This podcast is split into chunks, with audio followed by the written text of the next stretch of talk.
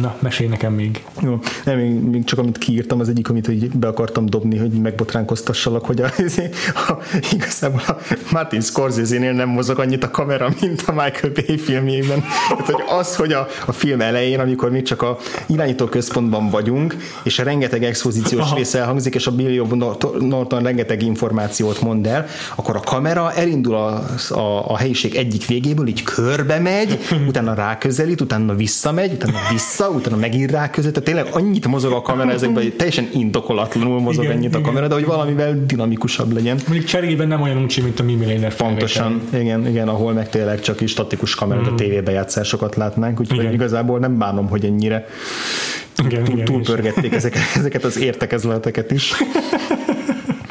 A másik, Jaj, ami... hát bocsánat, láttam, hogy kiírtál egy idézetet, amit én is kiírtam magamnak, amikor a, talán az elnököt kérdezik, hogy hogyha csak most vették észre két héttel becsapódás volt az aszteroidát, és így elmondja, hogy hát a, budget, a büdzséből csak a, az évadnak a 3%-át lehet megfigyelni, és hát with all due respect, it's a big ass sky. annyira, annyira szép. Igen. Másik meg, ami így feltűnt már a filmben, és egyrészt ezt nem tudom, így fogalmazni, én, én becsülöm ezeket a túlzásokat, ezeket a nonsens túlzásokat a filmbe, ahogy megtervezték ezt az ilyen, azt nem tatunak hívták a szinkronban, az az, az armadillo, amikkel, hát amikkel lefúrnak ezek az ilyen ja. tank jellegű mm-hmm, izé, mm-hmm. kocsik. Egyrészt, hogy koponya fejesebb váltója van. Ez mi a faszom?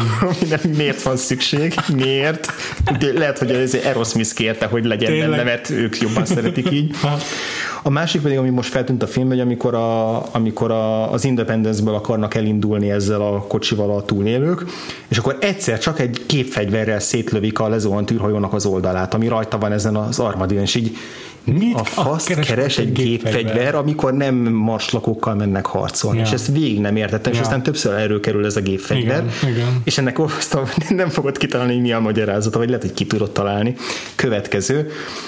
Olyan felméréseket végeztek, hogy tudták, hogy ebből lesz majd játék, és több játékot vesznek, hogyha van rajta fegyver, amivel lőni lehet. A termék eladás határozta meg a végleges ö, kelléknek a dizájnját. Tehát ez hihetetlen, hihetetlen.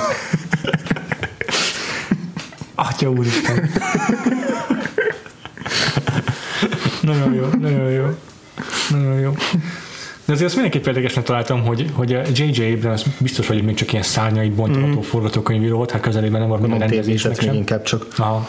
És hogy azért itt is mennyire megjelent az, hogy érti azt, hogy hogy működik a film struktúrája, tudja, mm. hogy kell felépíteni egy fucking blockbustert, és, és hogy mennyi múlik a karaktereken, meg a film szívén. Mm. Amit azért hm. sokkal jobban, sokkal letisztultabban, de véghez vitte a Star Wars Episode 7-ben. Hm. Hm. Igen. Azért a Deep Impact még, azt néztem, hogy a Mimi Ledernél mennyit alkalmazta ebben a filmben, és ezt a Vulcan tolkot, amit a vészhelyzetben mhm. kifejlesztett. Mert ott ugye gyakorlatilag ő találta ki azt, hogy a hmm. steadicam hogyan lehet ilyen nagyon hosszú folyosókon sokat venni Aha. a színészeket, Aha. miközben rohangálnak, meg, meg, meg gyorsan mozognak, hogy ettől legyen dinamikus. Aha Érdekes, hogy ennek ellenére nem, nem, érz, nem érezni dinamikusnak azt a filmet, nem, tehát hogy tényleg, ugyanúgy ilyen, mm, ilyen uh, lassú és mm. bontatott, és, és nincs benne pedig, hogy igazából Igen. jól rendezte meg ezeket az akciós részeket. Igen. De, a város pusztulása is kifejezetten Aha. ízléses, meg sokkal szebb, mint a, a, az Armageddonban, akár a pályás pusztulása is. Igen. Igen. Igen. Hm. Mm. Érdekes egyébként, hogy amit mondtál, az tök érdekes volt, hogy, hogy a, hogy ez minisorozatként mennyire működne, és szerintem benne van bőven az, hogy a Mimi Lader tényleg úgy képzelte, hogy ezek lesz időm ezekre a karakterekre, pont uh-huh. úgy, hogy a vészhelyzetben volt a karakterekre, és hogy ez majd megadja majd a uh-huh. gerincét a történetnek, de nem, igazából nem volt elég a 90 perc. Igen. Volt egy olyan, se az két óra volt Két órás a film? Két órás a film, igen, és három órásnak hat. és én úgy emlékeztem, hogy ez is rettenetesen hosszú. Igen, én is. Az IMDb triviák között volt egy ilyen, hogy a John West, aki ugye a vészhelyzetnek az atya volt, hogy őt megkérték, hogy vonják, vagy őt is bevonták, ugye, ami minél jó kapcsolatban Aha. volt. Uh-huh és hogy egy rövid ideig dolgozott a filmen, csak aztán vissza kellett menni a vészhelyzettel foglalkozni, és akkor volt egy ilyen mondat, hogy hogy abban volt nagyon jó, hogy fogott három oldalt a, a scriptből, és összevonta egy ö, oldallá és hogy sokkal pörgősebb és sokkal az összes ilyen felesleges salamot levette belőle. És lehet, hogy ha végig tud menni így az egészen, akkor egy picit ezt hm. így, ezt így ráfért volna a filmre, hogy ezt mindegyik kell mm-hmm. minden jelenetnél megcsinálják. Nem tudom igazán, hogy ezek melyik jeleneteknél volt igaz.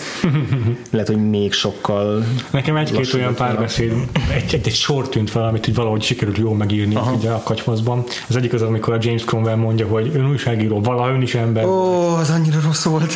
Az nekem annyira, annyira on Jó, the igen, nose volt. on the nose, de úgy érzem, hogy ez, ez egy megírt szöveg. Tehát. Nagyon megírt.